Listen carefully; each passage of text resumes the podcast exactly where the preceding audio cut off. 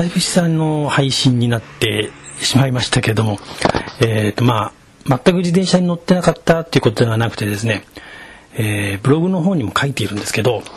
サイクリングクラブにあの参加させてもらってるんですよ。で、そのイベントがですね、まあそこそこありましてですね、その内容を配信するのもちょっとこうためられたので、えー、まあ時間が空いてしまったと。まあ、そういうことになります。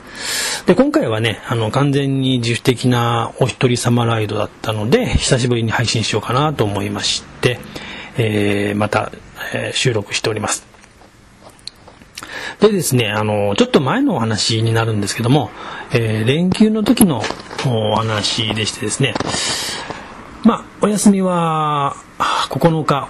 ありました。で、さすがにちょっと遠出したいなと思いまして、えー、先ほどもちょっと触れましたけどね、ここ最近はグループライドが主だったので、近所っていうのが非常に多くって、あまり長い距離は走ってなかったんですよ。で、まあ、いろいろ考えましてですね、えー、甲府経由でね、八ヶ岳の麦草峠を越えて、国道299号線を通って帰ってこようという、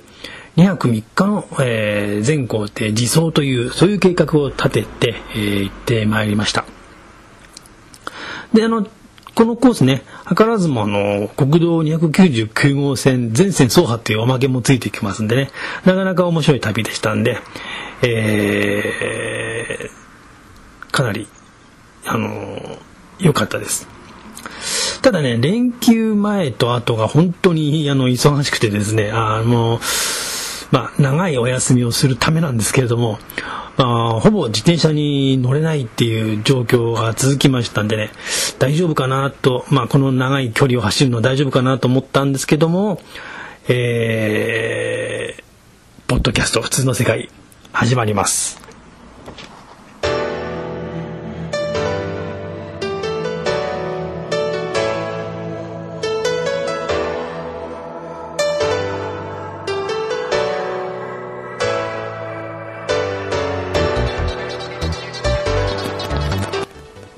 えっ、と、連休の中ぐらいになるのかな、えっ、と、4月の30、1日、2日っていう、そういう日程で行ってきたんですけども、まず4月30日の朝ですね、えー、出たのはね、8時くらい、かなりのんびり出てます。この日の宿泊先がですね、えー、まあ、あのーなかなか見つからなくて全体そうだったんですけどもまあ笹子トンネルをちょっと越えた、辺りにあるお宿っていう形になりました。でかなりあの前もってっていう計画じゃなかったんでですねあんまりこう例えば駅の近くとかそういったのはもう当然なんですけども全くなくてですね。Airbnb で、えー、予約しました。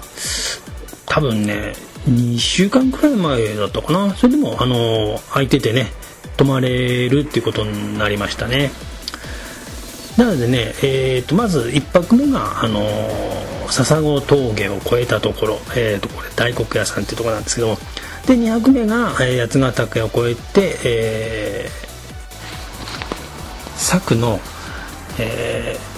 中込っていうところのですねシェアハウス柏屋旅館っていうところに、えー、泊まりましたなのでですねあの初日はま約100キロくらいのサイクリングっていうことになりましてね、えー、それほど長い距離ではなかったんですで前の日の天気予報ではね、えー、もう午後2時ぐらいから、まあ、雨っていう予報が出てたんで、あの、4月30日はね。なので、まあ、距離的にはちょうど良かったのかなっていう感じの距離でした。で、あの、午前中はね、非常に暑かったんですけども、青空が出てて、本当に雨が降るのかなっていう感じの、えー、空模様だったんですけども、まあ、かなり順調に進んでですね、えー、相模湖でちょっと休憩いたしまして、まあ、非常にあの、綺麗でしたね。あの、緑が、やっぱりこの時期はね、あの、新緑が出始めなんで、で甲州街道をね走ってったんですけども雨の予報が出ている割にねあのー、結構晴れてたんでまああの空がねちょうどこうまあ暑いかなと思うと雲が出てきてっていう感じで 日陰になったりしてね。まあ比較的走りやすい感じの日でしたね。でまあ時間的も時間的に言ってもねかなり余裕があるあったんでね、えー、猿橋っていうところに行ってみることにしました。普段ね行ったことまあ横通ったりはするんですけどあえてあの寄ったりするってことはなかったんですよ。でまあ地元のテレビやなんかでね猿橋っていうのはまあ見てたりするんでどういう感じのところかっていうのはまあ大体分かってたんですけれどもまあ観光客も非常に少なくてですねあまああのー、まあ橋ですわな。で、えー、初めてなんであの下の方に降り降りて見れるようになってたんですけれどもまあ履いてるのがビンディングシューズだったんでねまああんまり下の方まではあの、行くことはできなかったんですけども、まあ、ちょっと休憩してね、えー、こちらで写真なんか撮ったりしてのんびり走っていきました。でまあ、猿橋の状況はあのブログの方にもあの写真上げてますんで、まあ、興味のある方はご覧になってみてください。でまあもうそこまで行くとすぐ大月過ぎて笹子駅お昼ちょっと過ぎぐらいには笹子駅に着いてたのかなで笹子駅に着いてですねやっぱりあのトンネルね笹子トンネル。あれを最初はからまあ抜けようとは思ってたんですけどもちょっとやっぱりビビりが入りましてですね。あの、まあ車道がね結構ギリギリまでいっぱいいっぱい来ててですね。非常に走りにくいんですよね。でトラック多いしね結構怖いトンネルなんですよ。でまあバイクオートバイとかではね何回か、まあ、車でもあるんです。まあオートバイでとか乗ってここ自転車で走るの相当怖いだろうなと思いながら走ってるところをまさか自転車で走るとは思わなかったんですけどもまあ笹子峠を抜けるかもしくはこの笹子トンネルを抜けるかっていうところで笹子の駅でねもしくは臨行にしてしまうかっていうえー、3択だったんですけども、まあ、臨行っていうのはちょっと面倒だなと思ったんで、えー、まあこの辺まで来るとねもう完全に日が出日はもう出てなかったんで笹子峠はちょっとやばいかなと思ったんでねもうトンネルを抜けていこうということでね、えー、意を決して走っていきました。でまあトンネルの入り口にね自転車歩行者 注意なんて書いてあるんですけどもここ歩くやついるのかなと思いながらね走っていったんですけどもまあ、やっぱり恐ろしいですよね、あのトンネルの中やっぱり車トラックの音が非常に反響するし、えー、まあたまに水たまりなんかあったりしてね突っ込んでいく感じになるんですけどももう後ろはもう見ないでそこはもうドライバーさんの善意を信じてですね全速力で走り抜けていきました。まあ当然ですけど後ろはもうあの微糖は2つあの転倒させてね、えー、走っていきました。まあトンネルを抜けてきますとも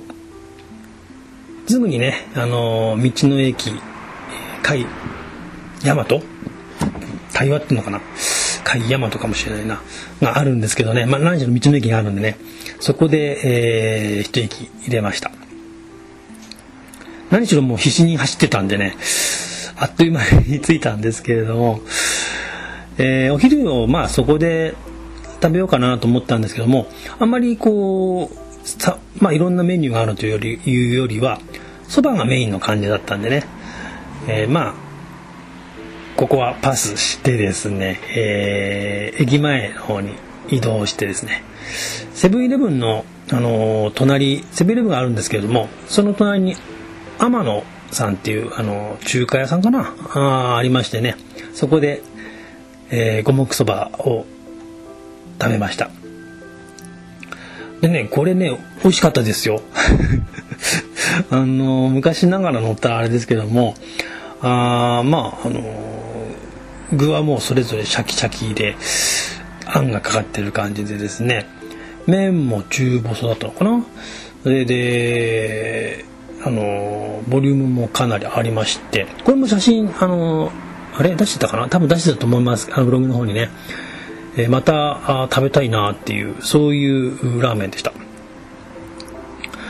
でまあお昼食べて、えー、この天野さん出るとですねもう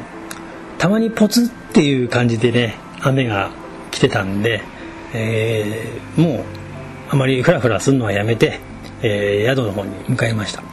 もうまだ2時とかそんぐらいだったんでねちょっと早いかなと思いましたけどもうんまあほぼ山の山の中というか山の方上中腹ぐらいなのかななんでね雨が降ってくるとかなわないので、えー、お宿に向かいました。で先ほども言いましたように、えーと、ここは古民家カフェの大黒屋さんっていうところでもうここからはあの自転車だともうすぐですね。で元はねここ宿場町だった宿場町でもない宿場の集落っていう感じのところでねその中の旅籠だったそうなんですよ。あの大黒屋さんがね。だから部屋の作りなんかもね非常に昔ながらというかまああのまさに旅籠古民家ですよね、まあ、古民家カフェですからね。の感じでね。あのー、落ち着くようなあまあ旅籠でした。で宿はねあのー、まあパッと見っていうかまあおしゃれなカフェ風なんですけども中に入るとですねちょっとクラシックなロックがかかってて、えー、コーヒーとかあカレーの匂いとかちょっとこうあんまり山の中にいるような感じのしないようなねそういうまあ破綻語でしたね。でまああのー、お部屋まで、まあ、案内してもらってですねもう荷物をこういろいろま整理してますとねすぐに雨が本降りになってきまして間一髪って感じでした。でねこの宿なんですけど自転車ね自転車で行ったんですけどね自分の部屋の真ん前あの土間になってるんですよ。昔の古民家なんででそこの土間にね止めておけるんでねあのパッキン品押しとかですねちょっとしたメンテとかねあの非常にしやすくて、えー、自転車向きのお宿かなと思い思いました。ちなみにねこの日行った日もねやっぱりあの自転車旅の人あの泊まってましたんであのこの人は、まあ、あの労働ではなかったんですけどもあの峠を自転車で走るっていう感じの、まあ、甲州街道って言ったかな？甲州街道を走るって感じの人だったんでね、えー、まあやっぱりそういう人も結構泊まってました。自転車でもいいだろうしあるいはあの普通の、まあ、山歩きというかハイキングとかそういうあの感じの歩きでもねこの宿非常におすすめなんでね是非泊まってみてください。でねちなみにねあの近所に食べ物屋とかそういうのはありませんので、えー、2食付きでね、えー、宿泊されるといいと思います。で料金はねあのゴールデンウィークのハイシーズンでも7000円ぐらいでしたからね非常にリーズナブルじゃないかな。なんでねえー、っとまあ、2食付きで泊まられるのがいいと思います。で、えー、次の日ね、えー、もう麦草峠を目指して走ることになりますので、えー、お風呂に入って、まあ、早めに寝ました。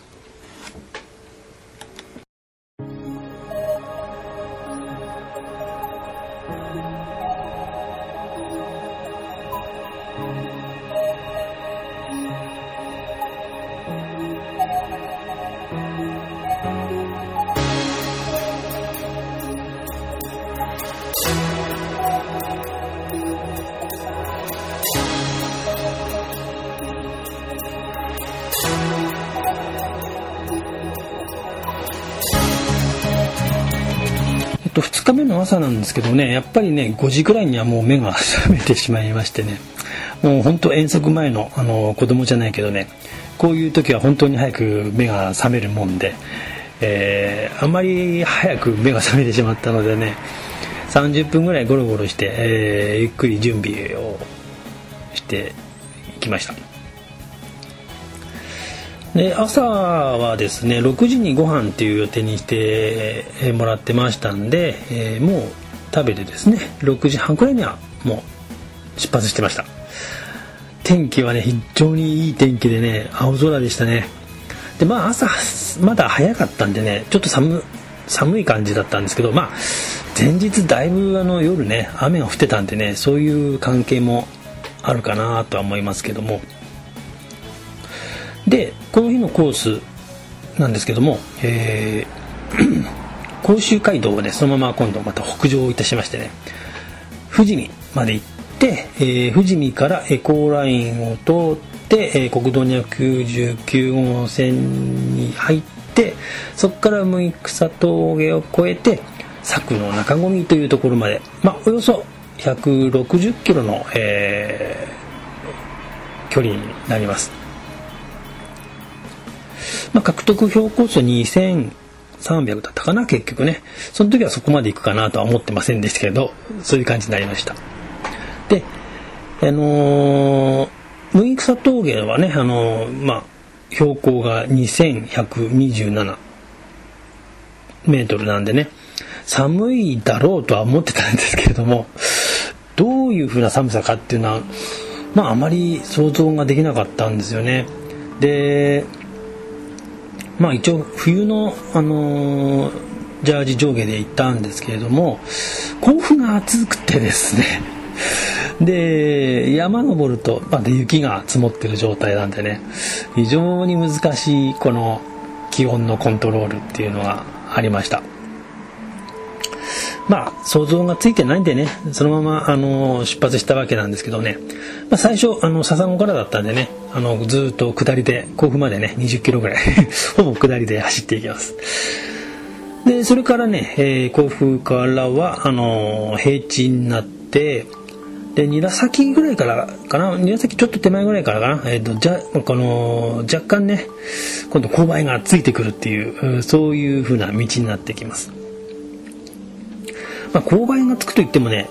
23%くらいの勾配なんですよね。でこの23%の勾配っていうのがねまた結構微妙というかあのやらしい勾配でねほぼ平坦なんですけどねあのこれがまあ20キロ30キロ続くとね結構大変なんですよね。あの足休ませてくれませんからねあのまあ平坦だったら多少こう惰性でずっとこう進むっていう場面出てくるんですけどもあの上り勾配が平坦に見えるような、ね、上り勾配っていうのは常にこうペダル回してないと前に進まないっていう状況なんでねこれが結構くせ者なんですよね。えー、でね、えー、まあずっとこうペダルを回しながら走ってるんですけどもま天気が非常にいいんでねあの景色がとっても良かったですまだこう残雪をかぶったこの南アルプスの山々特にあの甲斐駒ヶ岳とかねそういうのがよく見えてですねまあ風もあのそれほど強くなくてですね最高のサイクリング日和だったかなと思いましたね。あのこれもあのブログの方あの写真上げてますんでぜひご覧になってみてください。でまあ途中のコンビニでですね、えー、なんか、うん、まあ水分とかをちょっとまあ食料と食料っていうかちょっとしたものをあの補充してですね休憩しましてまた走り出しましてね。意外とこう綺麗な風景なんか見ながら走ってるとねあっという間に道の駅白州まで、えー、着いたんで、まあ、ちょっと休憩ここでも休憩することにしました。であのここ出るとねもう八ヶ岳がね結構はっきり見えてくるんですよね。あああそこの山を登るのか と思いながらね、えー、走っていきました。でまああのー、勾配も5になったり8になったりするっていうのが、あのー、今度はだんだん続いていくんですけども、えー、しばらく行きますとね富士見の峠っていうのを越えていきます。で、えー、富士見駅の方にそれましてですねここで、えー、駅そばを食べます。これが、あの写真の方あのブログの方に出てる山賊そばですね。あの山賊そばっていうのはあのと鳥のなんていうのかな鶏を揚げたものがおそばにドーンと乗ってるやつなんですけど、えー、かなりボリュームがあります。でこれで前半のあのエネルギーをチャージしようということでですね、えー、いただきました。でまあもうここからあの麦草峠目指すんですけどもまずはエコーラインっていうところをねあの入っていきます。でもうやっぱり非常にやっぱり天気がいいのでね景色がここからも非常に良くてですねまあ風がちょっとあったかなこの辺はね。エコーラインに入るのにちょっとまあ勾配があるところ走っていくんですけどもえっ、ー、とまあそこさえ行くとねもうほぼ平坦なんであの結構サイクリンサイクリスト自転車の人もロードの人も結構走ってましたねこの日はね、まあ、連休の中身ですもんね。で結構あのおしゃれなねパン屋さんっていうかまあカフェっていうかねレストランっていうかね結構あるんですよ。サイクルラックが備えてあるようなね。なのでどこもいっぱいですよね。まあもちろん自転車ばっかりじゃなくてね車の人もあのたくさんいたんでね。でまああのちょっとさっきのお蕎麦ともうちょっと何か買うか食べるかして出かけようと思ったんですけどね。連休中はね何しろどこももうこの辺いっぱいでね、あの、何も食べれなかったっていうか。下手したらもう30分1時間待たされんじゃねえかと思うくらいだったんでね。まあ仕方なしにね何の補給も持たずにね299に。国道299号線に突入していきました。で、あのー、もう頂上を目指してね走っていくんですけども道はね、あのー、広くてとても走りやすいです。であの路面の状況も悪くないしね。で勾配もねだいたい67%ぐらいかな。で時折12とか15とかあるんですけどもまあそれほどねきつい勾配があるっていうわけではないですね。ただね長い。そりゃそうですよ。2000m からありますんでね、えー、まあ途中で休憩を入れながら、えー、ぼちぼち登っていきましてですね、うん、まああのー、展望台がありますんでね。そこで記念撮影をいたしました。であのー、もう299からずっとあの峠を登り始めますとねロードバイクで登ってる人っていうのはほとんどもういなくってでまあ下ってくる人に何人かあのすれ違ったくらいでオートバイが非常に多いんですよね。であのー、この辺まで来るとねやっぱりあの展望台の辺りまで来ますとね雪がねだいぶはっきり残ってるのがもう路肩にね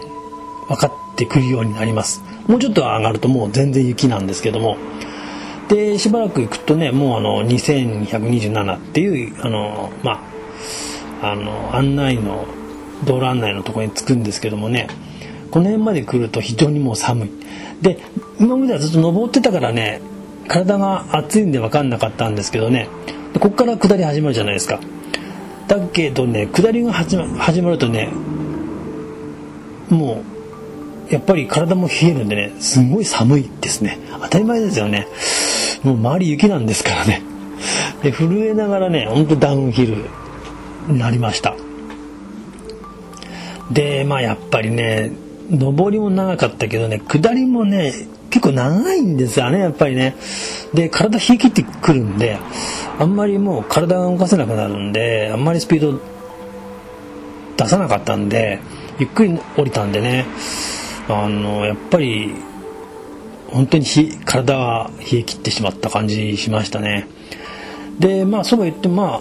降りてくるとそれなりにあこう気温も上がってくるのかなとは思ったんですけども体が冷え切っているとねそんなにあのまああったかいって感じはしませんでしたねあの八千穂っていうとあたりについても。でね赤信号でねあもそこまではね信号とかないんでずっとこう降りてくんだけど下に着くとやっぱり赤信号で停車するじゃないですか。で道路にね足をついたらねやべえって思いましたね。足つりました。やっぱり体が冷え切ったんですね。それでややべえなと思ってですねあの体もそんなに温まってこないんでとりあえずコンビニによってですね、えー、ホットコーヒーを頼みましてゆっくり飲んで、えーえー、ちょっと温めるように、えー、心がけました。でまあこの辺まで来ますとねもう今日のお宿もねもうすぐなんでね、えー、まあちょっとゆっくりめにね体を温めて。で今回の今日の宿はね昨日の